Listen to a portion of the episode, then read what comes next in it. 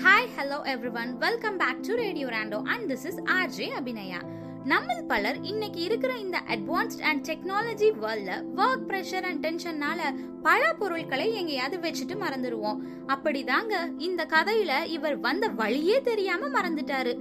வாங்க அவர் எப்படி வழியை கண்டுபிடிச்சு அந்த இடத்தை போய் அடைகிறாருன்னு இந்த வழி தெரியவில்லை என்ற சிறு கதையில் பார்ப்போம். ஒரு திரைப்படம் பார்ப்பதற்காக புறநகர் சார் ரயில் மார்க்கத்தில் பெயர் தெரிவிக்க முடியாத அந்த தொடர்வண்டி நிலையத்தில் நான் இறங்கினேன். அந்த படம் நான் சென்னையில் தப்பவிட்ட படம். ஊரெல்லாம் சளைக்காமல் ஓடி ஓய்ந்துவிட்டு நல்ல படம் என்று நண்பர்கள் வற்புறுத்தி பார்க்க சொன்னார்கள். நண்பர்கள் வழி சொல்லி இருந்தார்கள் பாதையில் நட சமதள கடப்பில் சாக்கடையை தாண்டு பஞ்சாயத்து அலுவலகத்தில் திரும்பி நேராக நட. கடை தெருவெல்லாம் தாண்டினால் ஒரு வாசனை திரவி நிறுவனம் வரும். வாசனை அடிக்கும். அங்கே இடது பக்கம் திரும்பி கல்லறிகிற தூரம் நடந்தால் நெல் வயல் வரும். அதற்கு முன் கொட்டகை தென்பட்டு விடும் என்று அவர்கள் கூறியதைப் போல் தென்பட்டது.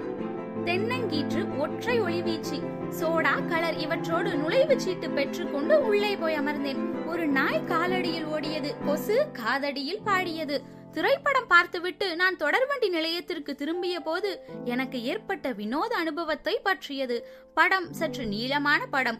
முடிந்து திரும்பும் போது எனக்கு நல்ல பசி கடைசி ரயிலை தவறிவிடப் போகிறேன் என்ற கவலை. வந்த வழி ஞாபகம் இருந்தது. அப்படித்தான் நினைத்துக் கொண்டிருந்தேன். இரவின் இருள் காரணமோ அந்த தெருக்களின் பின்னல் காரணமோ வழி தவறிவிட்டேன் போகிறேன் போகிறேன் தொடர்வண்டி நிலையமே காணும்.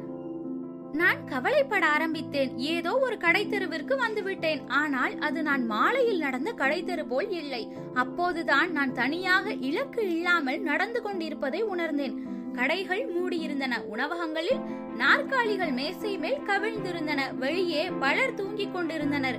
வழி கேட்பதற்கு எங்கும் தென்படவில்லை. தனியாக வந்தது தப்பு. என் நடை தயங்கியது. சற்று வியர்த்தது.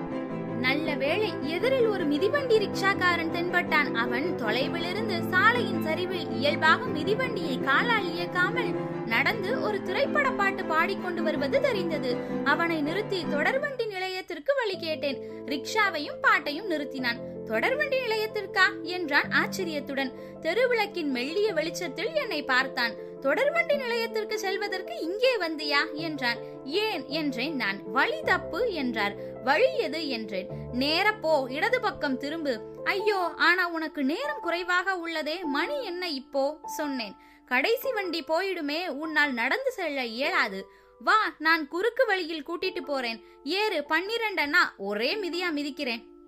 பன்னிரண்டு ரூபாய் கொடுக்க தயாராக ஏறிக்கொண்டேன் அவன் மிதித்தான். மிதிவண்டி ரிக்ஷாவை திருப்பி நான் எந்த வழியாக வந்தேனோ அதே வழியாக செலுத்தினான். எனக்கு சந்தேகம் ஏற்பட்டது. இப்படியா போகணும் என்றேன். ஆம் ஆம் என்றான். கடை தெருவிலிருந்து விலகி நேராக ஒரு சந்தில் சரிந்தான்.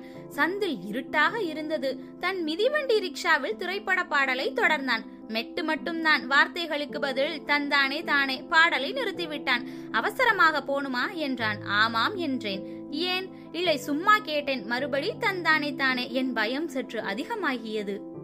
ரிக்ஷா சென்று கொண்டிருந்தது. மறுபடி ஒரு சந்தில் செலுத்தினான் மிதிவண்டியை. ஏன் பயப்படுகிறேன் என்று யோசித்து பார்த்தேன். அடுத்து நடக்கப் போவது என்ன என்பது தெரியாததால். என்னிடம் எவ்வளவு பணம் இருக்கிறது என்று யோசித்தேன். ரூபாய் முப்பதோ என்னவோ. ஆனால் கை கடிகாரம் மோதிரம். அவன் என்னை எங்கு அழைத்து செல்கிறான்? சற்று நேரத்தில் எனக்கு தெரிய வந்தது. ஒரு வீட்டின் எதிரே ரிக்ஷாவை நிறுத்தினான். இறங்கி விட்டான் ரிக்ஷாவின் முன்பக்கத்தின் விளக்கை ஊதி அணைத்தான்.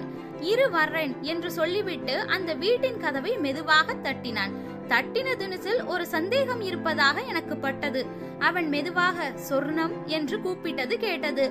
உள்ளே இருந்து யாரு? என்று கேட்டது ஒரு பெண் குரல். நான் தான் கோபாலு என்றான். சலங்கை சத்தம் கேட்டது. இல்லை அது வளையல் சத்தம். கண்ணாடி வளையல்கள்.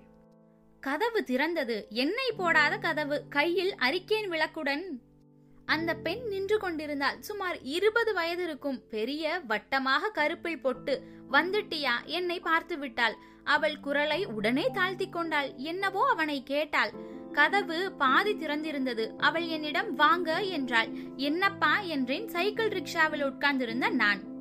எனக்கு வேறு வார்த்தை கிடைக்கவில்லை. தொண்டை அடைத்திருந்தது. சும்மா போ அட என்றான். அந்த ரிக்ஷாவில் நான் ஏறிக்கொண்டதிலிருந்து நடந்த சம்பவங்கள் எல்லாவற்றிலும் ஏன் அதற்கு முன் நான் திரைப்படம் பார்க்க தனியாக வந்ததில் கூட ஏதோ ஒரு தவிர்க்க முடியாத தன்மை இருந்ததாக எனக்கு பட்டது.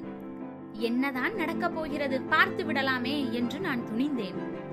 நான் அவள் பின் நடந்து அந்த வீட்டுக்குள் சென்றேன். அந்த பாதி திறந்த கதவை கடந்ததும் உள்ளே நீண்ட வழிநடை தென்பட்டது. அந்த இறுதியில் ஒரு கதவை நோக்கி அவள் சென்றாள். கதவை அடைந்ததும் அதை திறக்காமல் எனக்காக காத்திருந்தாள் அவள். நான் சற்று தூரத்தில் தயங்கினேன். வாங்க என்றால் பொறுமை இல்லாமல் சென்றேன். நான் வரும் வரை காத்திருந்து வந்ததும் சரேல் என்று அந்த கதவை திறந்தாள். அதோ பார் அதான் தொடர்வண்டி நிலையம் என்றாள். ஒரு வழியாக நிலையத்தை சென்று அடைந்தேன்.